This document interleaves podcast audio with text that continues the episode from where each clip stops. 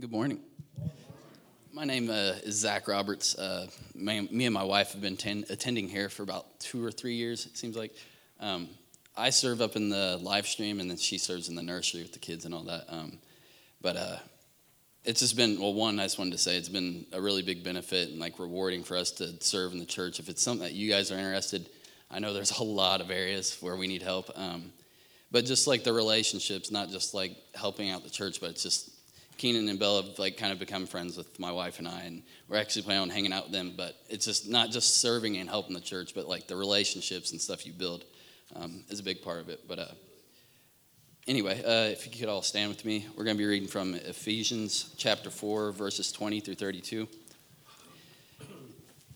It says, uh, That, however, is not the way of life you learned when you heard about Christ and were taught in him in accordance with the truth that is in Jesus you were not you were taught with regard to your former way of life to put off your old self, which is being corrupted by its deceitful desires, to be made new in the attitude of your minds, and to put on the new self created to be like God in true righteousness and holiness. Therefore, each of you must put off the falsehood and speak truthfully to your neighbor, for all for we are all members of one body. In your anger do not sin. Do not let the sun go down while you are still angry. Do not give the devil a foothold. Anyone who has been stealing must steal no longer, but must work doing something useful with their own hands, that they may have something to share with those in need. Do, let, do not let any unwholesome talk come out of your mouths, but only what is helpful for building up others according to their needs, that, that it may benefit those who listen. Do not grieve the Holy Spirit of God, with whom you were sealed for the day of redemption. Get rid of all bitterness, rage, anger, brawling, and slander, along with every form of malice be kind and compassionate to one another, forgiving each other just as Christ God forgave you. Amen. We are in a series right now that we are just calling Relational Blueprints.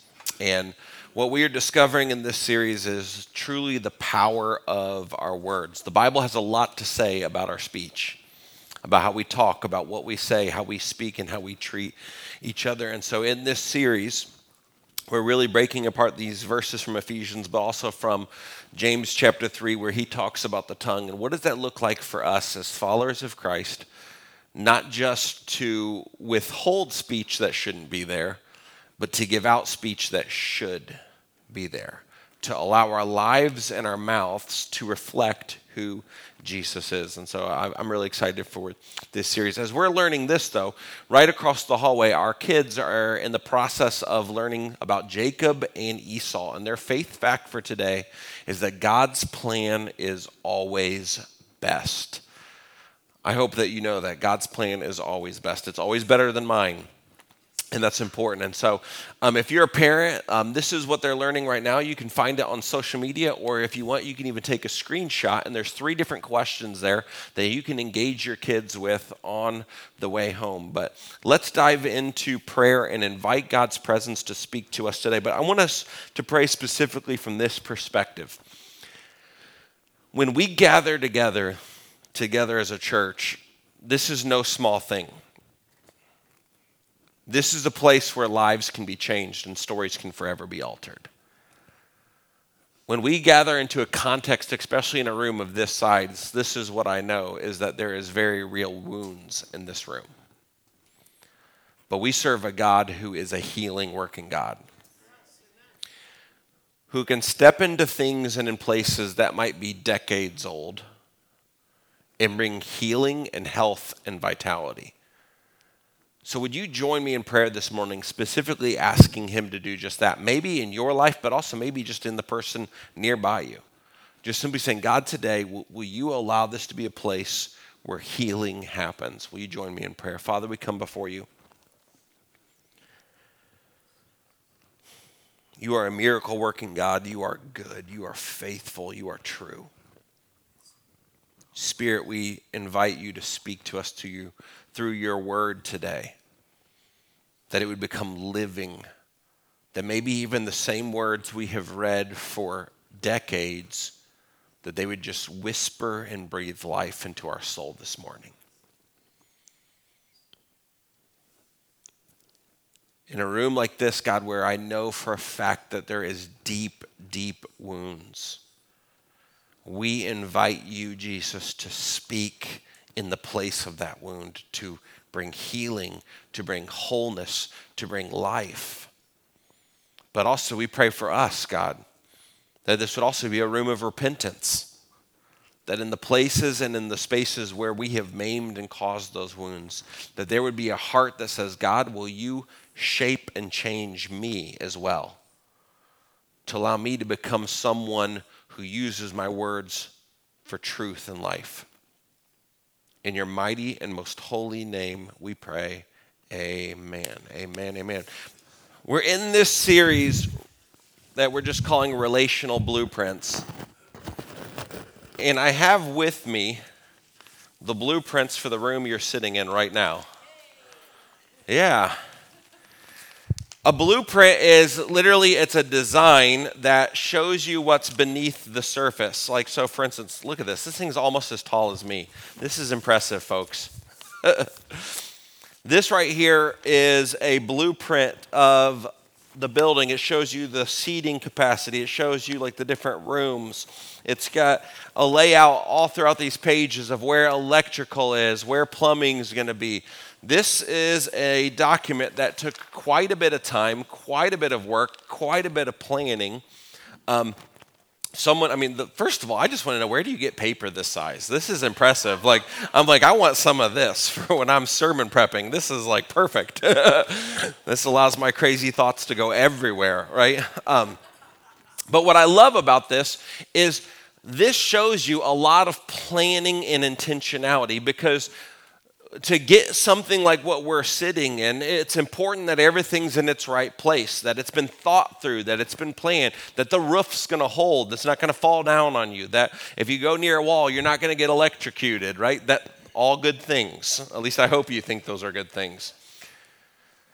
So the blueprint is this design that's been thought about and planned well in advance for what someone is going to step into and occupy.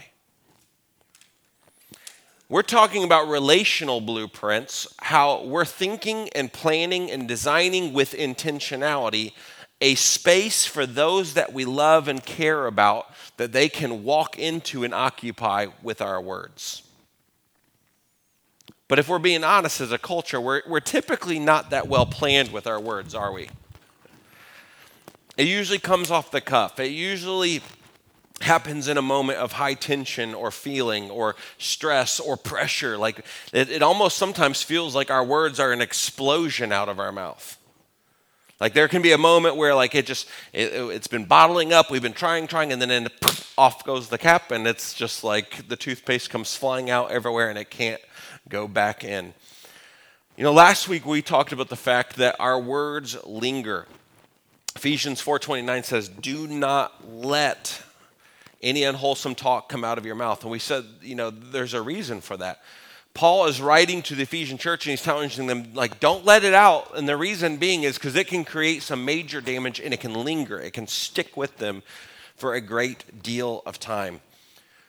So we need to be people who are intentional, people who are not letting careless, hurtful, damaging words escape our lips. We need to make sure we're getting out the right stuff because this week, what we're really going to focus in on is the fact that words can do one of two things they can hurt or they can heal.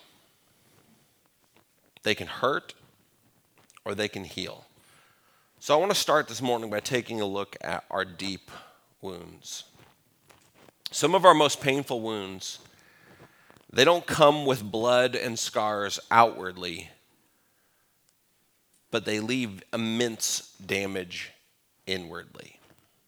I'll say that again. Some of our most painful wounds do not come with blood and scars outwardly, but they leave immense damage inwardly. All right, I asked you guys, what's something that you, you almost always carry with you at all times? What did you come up with? Someone just shout out what you had. What is it something that you carry with you at all times? Tissue. That's pretty good. Phone, yes. Knife, I like it. You ready for a knife battle? Um, no, that's good. Ink pen, what? Address book. Yeah, they're, they're, each one of us, we've got different things that we almost always carry with us. Oftentimes, it's a resourceful thing, it's a useful thing, it's something that we use on a daily basis. Um, one of the ones that you will almost always catch me with is chapstick. Chapstick. Um, there's a reason for this. This right here is a sign of one of my deepest wounds. When I was a kid, um, I had horrible chapped lips, like horrible. Like I was that kid, like they would inflame up and be like they would bleed and they would get like red. They would just like just go all the way around. And of course, if I didn't have chapstick with me, I would get even more nervous. And so what would I do? I'd lick my lips even more, right? You know, like that's the solution. It's kind of like whenever you've got to use the bathroom and there's no bathroom in sight and you just decide to drink more water. Like, not a wise choice, right? But it's like, oh, I got to do it anyways. But the truth is, is I remember as a kid, I mean, it was terrible. It was like I don't know what it was. If I was just like a, if it's a nose breather, mouth breather, whichever one that causes it. But like I would always get the worst chapped lips to the point it would go like just my whole face would be completely red by it, and I was picked on chronically for it. Um, I'll never forget. I was at church camp, and one of the few fist fights I've ever gotten into that wasn't with my brother um, we don't count those because those are like skyrocket. uh, but, but I remember we were on the playground and uh, I had forgot to, to pack my chapstick for the, the week. And um, I, I'm sitting there on the playground having the time of my life, and this kid just walks up and he just decides to call me Red Lips and that's going to be my name for the rest of the day. And so, like, he's harassing me constantly on the playground. To finally, at one point in time, I'll never forget, like, it went down. I mean, and it was like people running from all over and they're dragging us off of each other. But it was something that, like, I mean, it, it, was brutal and my lips would bleed. I remember I would go to school and I'd panic because I didn't have it. And so the first thing I'd do is I'd go to the nurse I'd call my mom, like, Mom, you gotta bring my chapstick. It was like that scene from Napoleon Dynamite. I don't know if you've ever seen that movie, but it's like that scene. Um, but here's the thing I grew out of it. My lips started to get better and better, and to the point that I almost never really needed it anymore. But into my mid 30s, even though I didn't need it, you would almost never catch me without chapstick. There's one in my car, one in my gym bag, one in my office desk, one in the console of my car. I would buy like the three packs constantly hand over foot. You know what I'm talking about? Like if you're just in checkout line, you see a three pack, whoop, let's just grab it. We're gonna need it at some point, right? And what happened was is it stuck with me constantly because the wound was with me constantly. It wasn't that I needed it. It was that that wound was there and it was deep and it was lingering and it was painful. Many of you in this room, you know exactly what I'm talking about. It's not chapstick for you. It's what happens when you look in the mirror and you hear that inner voice that starts to speak to you. It's that thing that that person said to you that hurt you, that cut you so, so, so deep that to this day, there's moments when you think about yourself it's like that wound is connected to you. It's like it's a part of your identity. Wounds go deep, don't they?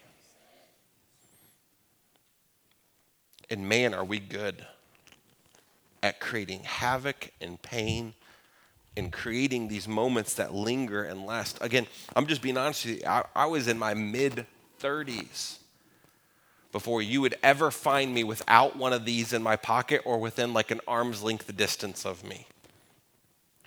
Now I usually only carry it like in the middle of winter or times when I know for a fact that I'm going to need it. But the fear lingered not because the pain of the chapped lips, but because of the fear of the painful wounds. The wound of words, it lasted, and it was something as simple as red lips. So I've got two questions for us this morning that I want us to wrestle with. What or how have you been wounded by words? And secondly, how have you wounded others through your words? We're going to wrestle with those. What or in what, what or how, what ways have you been wounded by words, and then how have you maybe wounded others through words, and what should we do about it? You know, when we talk about relational blueprint, the goal is that we want to have meaningful relationships. That's like the whole point of the, eh, the, the, blueprint. The goal is we want us to have meaningful relationships. That's the purpose of this series. It's to build and strengthen our relationships with our spouses, with our children, with our friends and community. And this is what I have found is that typically speaking, the deepest wounds that we have don't usually come from complete strangers, do they? They come from people who are close to us. They come from people that love us. They come from people that were, were near to us. They come from people that know and who love us, who have allowed careless words to come out of their mouth.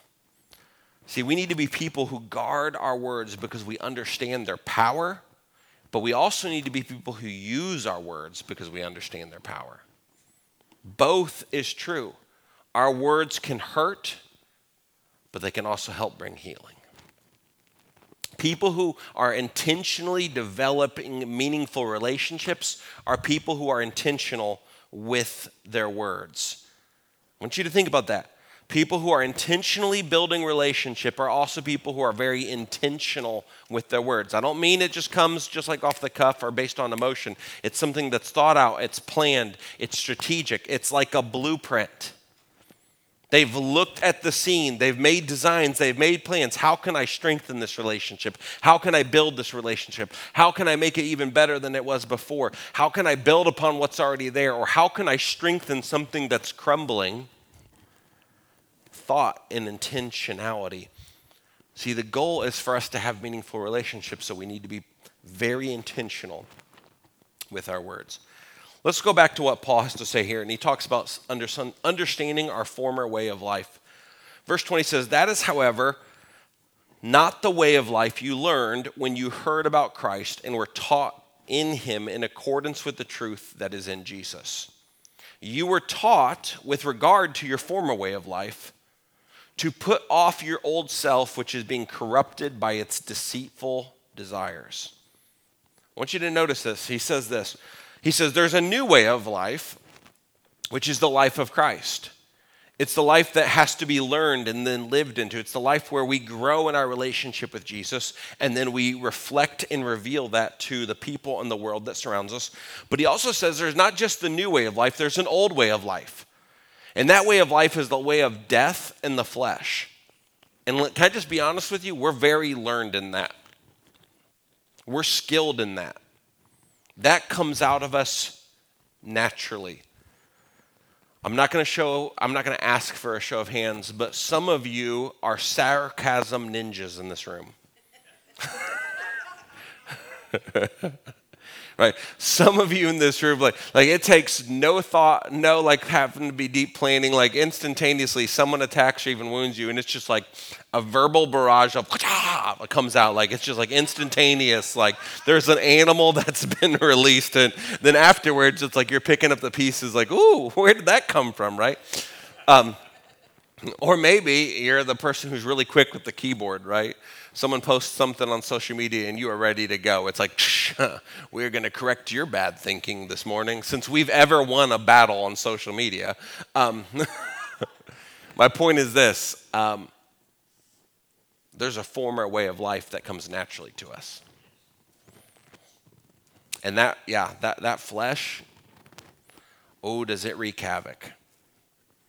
It demands what I want, when I want it, how I want it, what I want to say, how I want to wound, what I'm going to do, how I'm going to manipulate, how I'm going to twist the situation to get whatever it is that I want to do.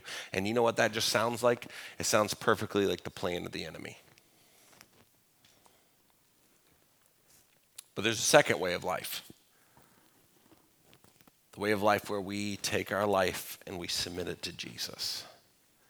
And We say, God, show me your ways refine me, change me. Instead of allowing my life to be used as a weapon to wound and to maim others, grab hold of my mouth and my life and use it as a way to bring healing to even the most painful of wounds. You see, the old life, Paul says, it's corrupted by deceitful desires. Have you ever did something and then afterwards you're like, why did I do that? Right? I mean, we've all been there before. I don't even know why I said that. I don't even know why I did that. It's because we have deceitful desires. We are good at not just tricking other people, but we're good at tricking ourselves. Do you realize that one of the most the, one of the primary people that you lie to is yourself? When you really want to do something at the bedrock of your deceitful desire, it's amazing the lengths your brain will go to to trick you to do that very thing. That's what Paul says. He's like, you, are, you have corrupted, broken, deceitful desires, full of lies and schemes and manipulation to do whatever it takes to get what we want, especially with our words in the midst of arguments. This changes then how we speak to our neighbors and how we treat them. Changes the people we come into contact with. They become objects rather than image bearers. They become a tool to get what we want rather than a child of God we've been called to serve. And one of the primary ways that the old life still shows up, it's in our speech. It's how we will wound and do whatever we can to get what we want. Let's look at how we wound. I want to read to you from James chapter 3. This is a very famous section of scripture. If, if you are, are new to the faith, and I get asked all the time, Pastor, where should I start? What book should I start reading? Read the book of James. James is perfect for our culture. He's bold, he's blunt, he doesn't beat around the bush. You don't have to try really hard to figure out what he's saying. He's just like, I'm going to tell you what, how, what it is, how it is, and exactly the way that it is. Watch how he describes the tongue here. Verse 7. He says, People can tame all kinds of animals and birds and reptiles and fish, but no one can tame the tongue. It is restless and evil, full of deadly poison. Sometimes it praises our Lord and Father, and sometimes it curses those who've been made in the image of God. Just turn on the news, and you'll see this instantly. And so, blessing and cursing come pouring out of the same mouth. Surely, my brothers and sisters, this is not right. Does a spring of water bubble out with both fresh water and bitter water? Does a fig tree produce olives or a grapevine produce figs? No. And you can't draw fresh water from a salty spring. I don't know if you've ever been to the ocean before and accidentally taken way too big of a chug. You know what I'm talking about? Instantaneously, you're like, right? And everyone around you is like, what's wrong? You're like, I just, you know, it's terrible. It tastes awful. No one's like, you know what? I'm really thirsty today. Let me just go to the ocean get a big old glass and just chug that down. No, like you do that if you've got like strep throat. You're like, wash this out. I want us to think a little bit just with me um, the ways in which we wound. It's important for us to know this because if we're going to be people who are also people who reflect Jesus by using our lives for the sake of the kingdom to bring healing, we first need to dissect how the enemy wants to use our lives to wound. Number one, when we joke about something that someone's insecure about and they can't change, it's a wound. But we're good at it. When we demean the efforts, the ability, or the talents of others, when we prey on the weakness of someone else and we make it highlighted and put on display before others Sometimes it's whenever we intentionally neglect or we leave someone out. It's when we respond in anger and we attack because we've been hurt, and so it's like a revenge process where we intentionally hurt as a way of saying, I'll show you. When we talk, or we join in talking, or we stay in a conversation without leaving about someone behind their back whenever we speak and bring out the worst in them so that we look better. Ever done that before? Let me show you all the ways and reasons that they're failing, they're bad, they're terrible, because then if I can get you focused on that, I sure look like a better person. When we're jealous and hurt and we want them to suffer as we have suffered. When instead of forgiving, we bring up their past and the ways that they've hurt us See, what we're doing is we're looking at a blueprint of wounds. Notice what Paul says here. He says, Get rid of all bitterness, rage, and anger, brawling and slander, along with every form of malice. These are the corrupted, deceitful desires. I want you to think with me real briefly. Let's break these down. He says, Get rid of all bitterness. Bitterness is whenever we feel that we weren't treated right, we didn't get what we wanted or deserved, and so now we don't want someone else to get it either. It's like the, the preschool classroom, right? That's my dump truck. And that little kid's not touching it. So I will bite him. Seriously, like uh, bitterness is one of those things where we're like, I didn't get what I wanted, and I'm mad at them, or I'm mad at God, or I'm whatever, and so I'm going to unleash my life. I'm going to unleash my words. But notice this. Listen, the heart behind bitterness is this: we want to make them feel how we feel. I want them to get a taste of how it feels for me. But in doing so, I'm willing to cross the line and step into enemy territory and allow my life and words to create a wound rather than to create healing. And without realizing it, I've just taken my mouth and been like, here you go, Satan. Use it as a tool for you. Because I want them to feel how I felt. Secondly, rage and anger. The Bible says this in your anger, do not sin.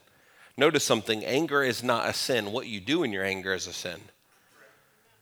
Do not let the sun go down while you are still angry, and don't give the devil a foothold. Do you realize that your anger can be a foothold for the devil?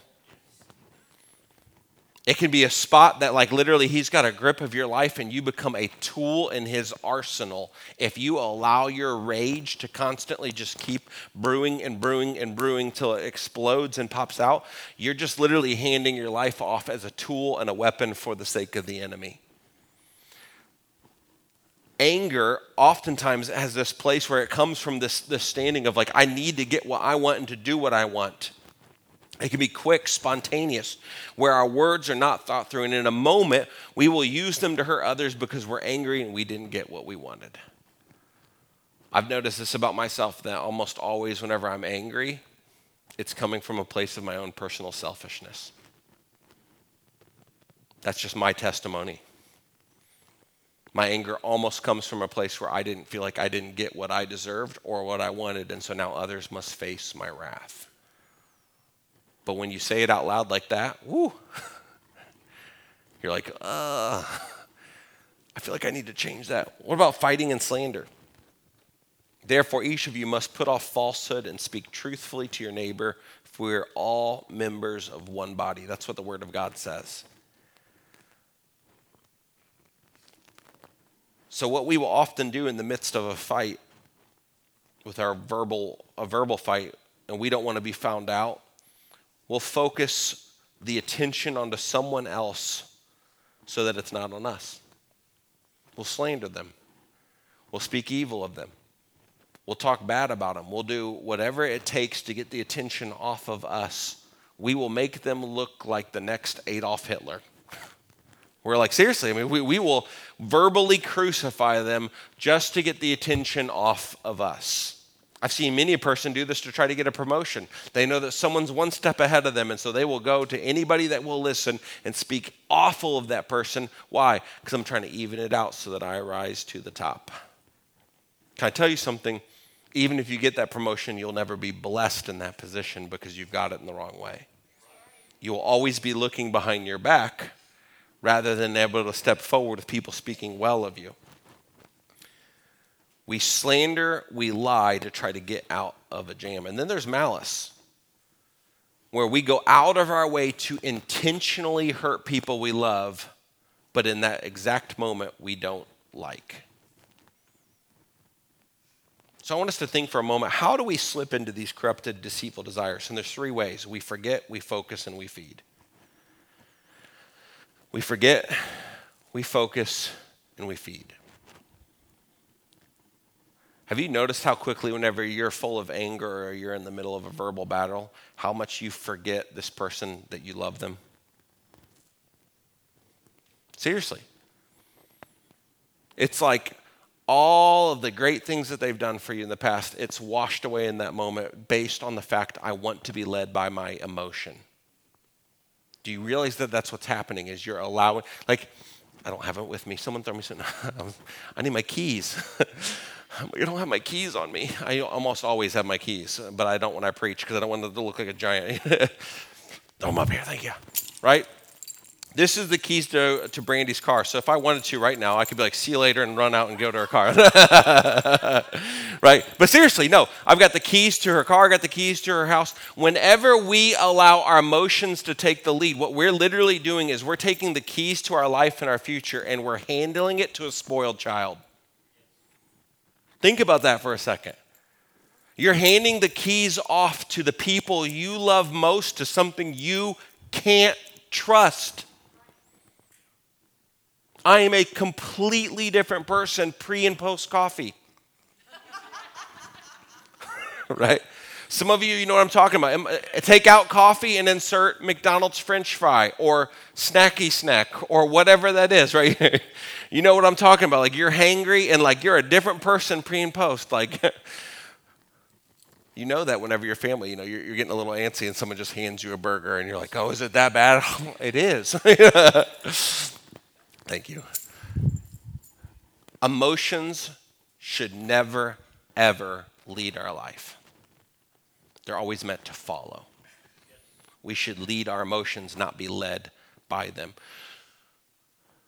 To be led by emotion is to be like a tornado, destroying everything in your wake.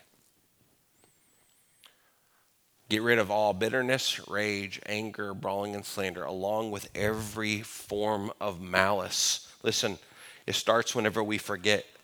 We forget all the things that not only have they done for us, but all the things that our God has done for us and who we are called to be in Christ. Secondly, when we focus, again, it's that emotion thing. It's focusing on, I want to focus on what does the enemy want to do whenever you're in the middle of an argument? What does he want you focusing on? This exact moment. Oh man, he will get you in tunnel vision, just this. Nothing past it, nothing in the future, nothing behind, not what they've done, not how long we've been together. It's, it's this second, this emotion, this feeling. This is who I am in this moment. No, it's not. There's a whole totality to all this. It's wanting you to focus on the now and how you feel, what's happening in this moment. And then lastly, it wants you to forget, it wants you to focus, and then it wants you to feed a monster. A monster that is designed to destroy the good people and good relationships that brought, God has brought you into your life. Watch this. This is how our God works. He knows who you are, He knows the path you're on, and right now, my guess is He's probably intentionally brought great relationships and people into your life that are meant to help you and strengthen you. So if I'm your enemy and I know that, what do I want your perspective to be towards them? I want you to burn that relationship to the ground. I want you to maim and wound the people who love you the most. Think King Saul with David. David was King Saul's most trusted, obedient servant and Saul chased him into the hills trying to murder him. And every chance David got, instead, he blessed Saul. That's the perspective your enemy wants. Feed the monster, and it'll get you to turn on even the people you love the most. Interestingly enough, God works with all three of those as well. But instead, He wants us to forget the wrong that is done and to remember the right that He has done. He wants us to focus on what He has accomplished for us, and He wants us to feed and to build that person up for the purpose of their hope and for healing. Let's take a look at spiritual maturity. Spiritual maturity is a realization of the areas of our old nature and desire that linger and want to take the lead. Read with me. It says, You were taught with regard to your former way of life to put off your old self which is being corrupted by its deceitful desires, to be made new in the attitude of your minds, and to put on the new self, created to be like God in true righteousness and holiness. Notice this. So it's this aspect of there's some things that I've got to take off. There's some things that I owned that I wore and I wore them proudly that need to come off now. There's some areas in my life that I need to submit to the authority and lordship of Christ that I need to ask for forgiveness of, that I need to repent of, and that I need to ask Him, God, change me in those areas. God, make me more like you. Make my life look like you, Jesus. Secondly, we need to be quick to confess, repent, and respond in apology and forgiveness and seek restoration. In your anger, do not sin. Don't let your sun go down while you're still angry and do not give the devil a foothold. I, I, when I do premarital counseling, I always tell my couples this. I said, listen, I, I have them create this like um, like a marriage argument worksheet that like that every single couple, I'm like, you, you, create your 10 rules, create your things. And I said, but one of them should, I firm, firmly believe, never ever go to bed angry at each other. Right? You know why? Because if you go to bed angry at each other and you wake up the next morning and your spouse is sitting next to you asleep, you know what's going on. Look at that punk. Getting their little beauty sleep. Not a concern in the world. They don't even care that I'm over here stewing in anger. Like, you, are they're asleep, and you're like, I can't even, like, like, I need to find something heavy to drop on them. Like, you know, like I'm being serious. Like, listen to me. There's a reason why. Because if you go to bed angry at each other, listen to me, you're going to overthink the way that they look, the way that they speak. Anything that comes out of their mouth is going to be judged from an emotional framework. Second reason why. If you make it a rule, you will not go to bed angry with each other. Guess what? You compromise a lot faster it only takes a couple times till you're up till three or four o'clock in the morning that now you're like, whoop, we got to nip this in the bud because I enjoy my sleep. Brother's going to have to sacrifice his once because I ain't staying up till two o'clock again. I'm, being, I'm being real here. There's something refreshing about waking up and the person you're angry with, you're no longer angry with because you put it to bed. That's spiritual maturity. That's growth. That's where you're saying, okay, listen to me. I'm, I'm going to choose to be quick to confess, quick to repent, quick to respond in apology. Listen to me. Whether it's in your relationship with your spouse, relationship with your friend, or relationship with a coworker, try to beat them at saying, I'm sorry. Make it a race. You don't think that's going to help your relationships? That's going to immensely help your relationships. Number three, look at spiritual maturity as the ability to lead our emotions rather than be led by them. It's a change of focus from how I feel in analyzing the aspects of the present circumstance to a focus on how will my response be. There's a big difference between how I feel and what response I choose. We teach this to our children all the time, right? Just because you didn't get what you want, you can't hit Jimmy, right? We try to teach that to our kids. It's the same for us. You cannot change what has happened or what has been said or even what has been done, but you do get to choose how you respond. That is a choice that we get. You want proof of this? Jesus on the cross. Father, forgive them, for they don't even know what they're doing. The people who just spit in my face, ripped out my beard, put nails through my body, and are laughing at me as I'm dying. Father, forgive them. So, turn to the person next to you and say it's about to get good. All right. We've looked at a blueprint for pain. Let's look at a blueprint now for healing. Be kind and compassionate to one another, forgiving each other just as you've been forgiven in Christ. Kindness. This is an important truth to grasp. For most of us, kindness is not something that comes natural. Amen? Come on. I know I'm not the only one in the room. Kindness is not something that just like there are some there are some people and they make me sick to my stomach. Okay. I'm joking. Uh, they're, they're, we need them. We need them in our society. But there's some people that like they just ooze kindness. You know what I'm talking about? Like they just like float along in this cloud and they're just like kind to everyone. I wish I had that gift. I'm working on it, but it doesn't come naturally, right? Kindness is actually often the exact opposite of what we feel. Catch that.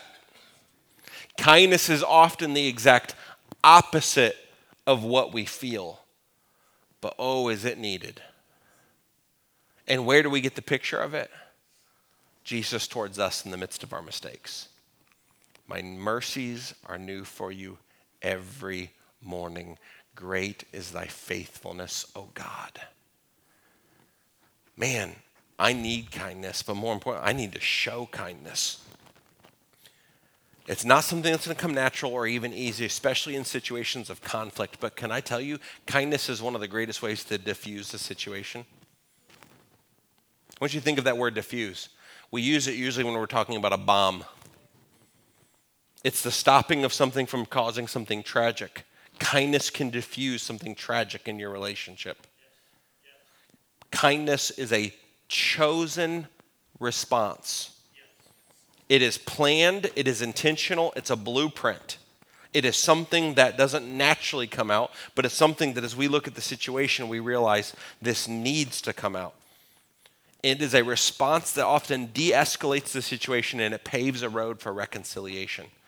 Secondly, he says, be compassionate.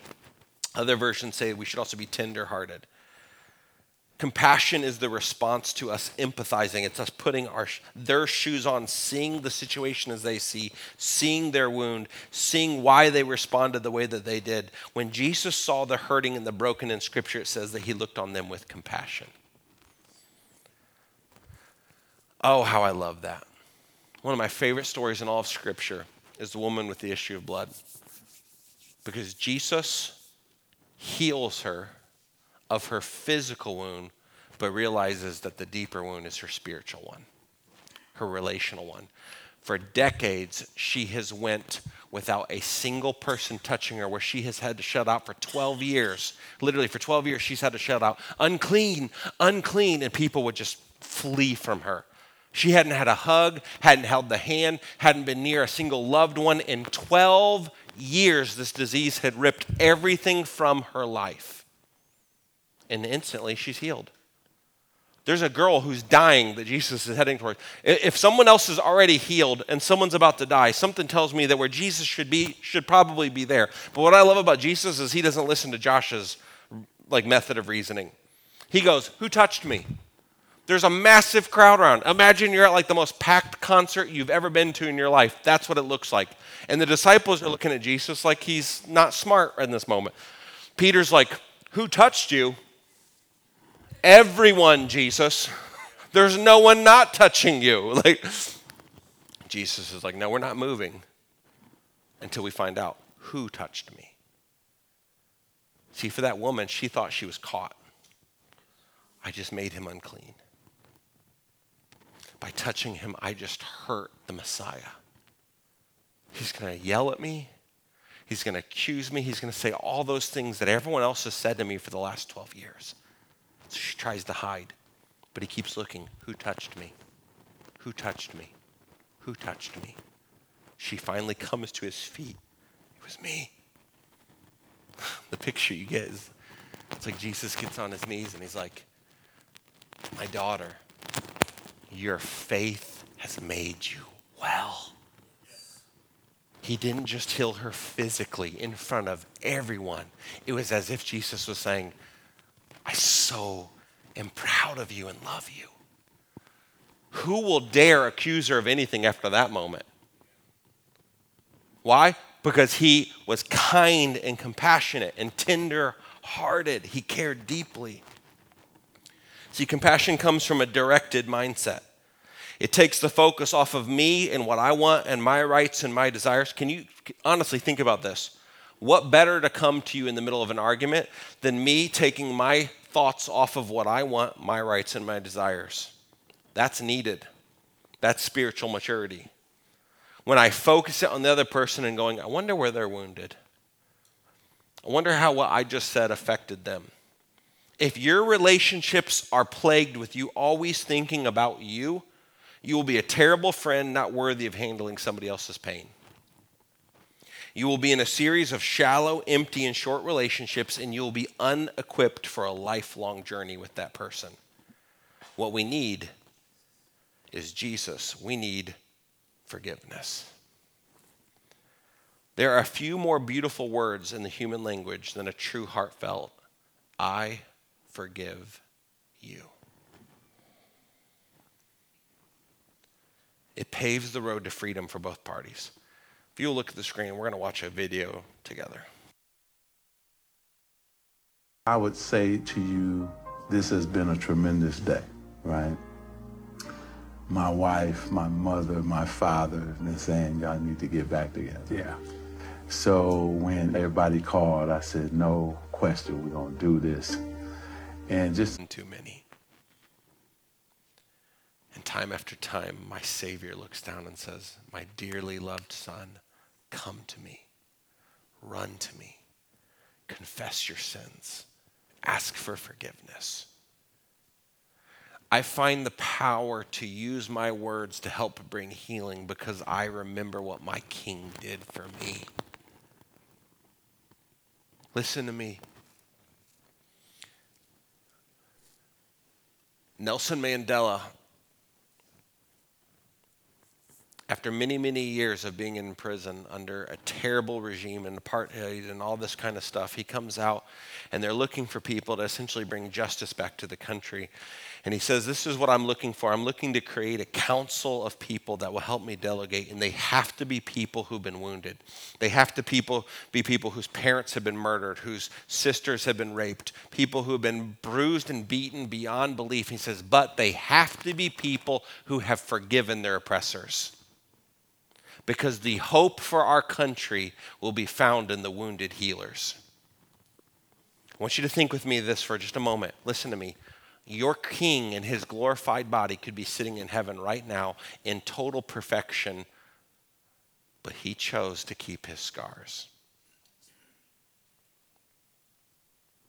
Your king chose to keep the nail prints in his hand so that he could look in you and me in the face and say, I know what it's like to face the worst this world has to offer. I'm with you. I am the wounded healer. Here's what I want you to do. We're going to, don't have to stand, just if you just bow your heads, close your eyes. We're going to bring the lights down.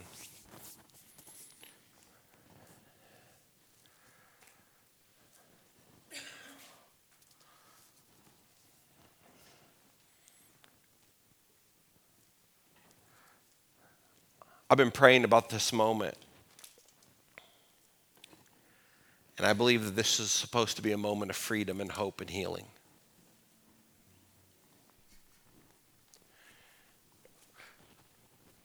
So let me say something to you real quickly. I know you're hurting. You might be 80 years old, and it might have been something that your father said to you when you were five. Or it might have been something that he never said because he chose not to be near you. He chose absence over presence, and the wound was created. It might have been something that your spouse had did or said. What I do know is this that in this room right now there is very real wounds. But please, please hear me. More important than the wounds is that the wounded healer is in the room. King Jesus is present. And he speaks a better word. I plead with you today to hear his voice. He calls you his child. He tells you he loves you. He beckons your heart for more. But what he invites you to do today is to leave your wound on the altar of grace, to find forgiveness and healing, and allow him to do what he can do.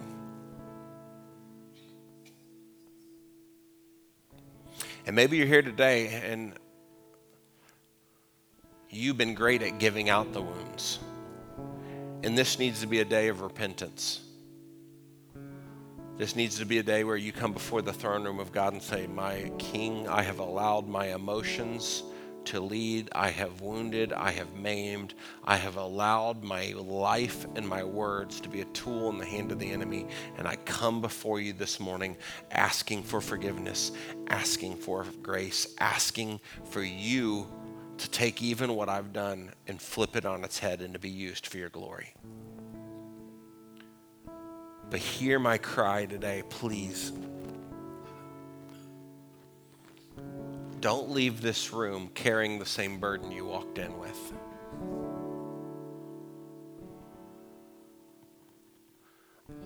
Allow the beauty and the grace and the love and the mercy and the kindness of Jesus to be like a giant beach wave that just pours over your life. Hear his voice, see his kindness, experience his forgiveness, know his grace.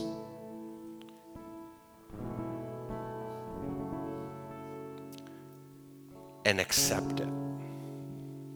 So, right where you're at, everyone with their head bowed and eyes closed, I'm not going to ask you to raise your hand or anything like that. This is you and Jesus. What I am going to ask you is this, is I'm going to ask you to respond in this way. I want you to invite his presence into your seat right where you're at.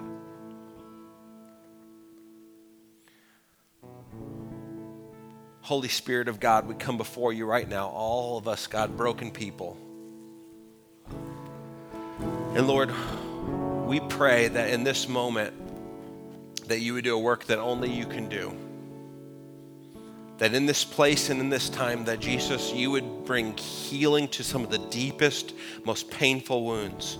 God, we pray that right now you would do a work inside every single heart, God those places that, that evil words have been spoken, those places that things have been done, those places where someone else has allowed their language to be used like a sledgehammer in the hands of the enemy. We ask God instead in its place, would you, with brilliant intentionality and love and kindness, rebuild their heart? Let them hear their king fighting for them. Let them be reminded that you love them. Let them feel your presence envelop their heart. Let them feel the tender hearted, compassionate, caring of their Father. Let them hear the voice of Jesus saying, Who touched me? Because I want to look you in the eye and say, My son and my daughter, your faith has made you well. Holy Spirit of God, will you heal right now? Lord, let, let forgiveness flow in this room. Let mercy be experienced in this place. Let grace overwhelm anger. And Spirit, may we encounter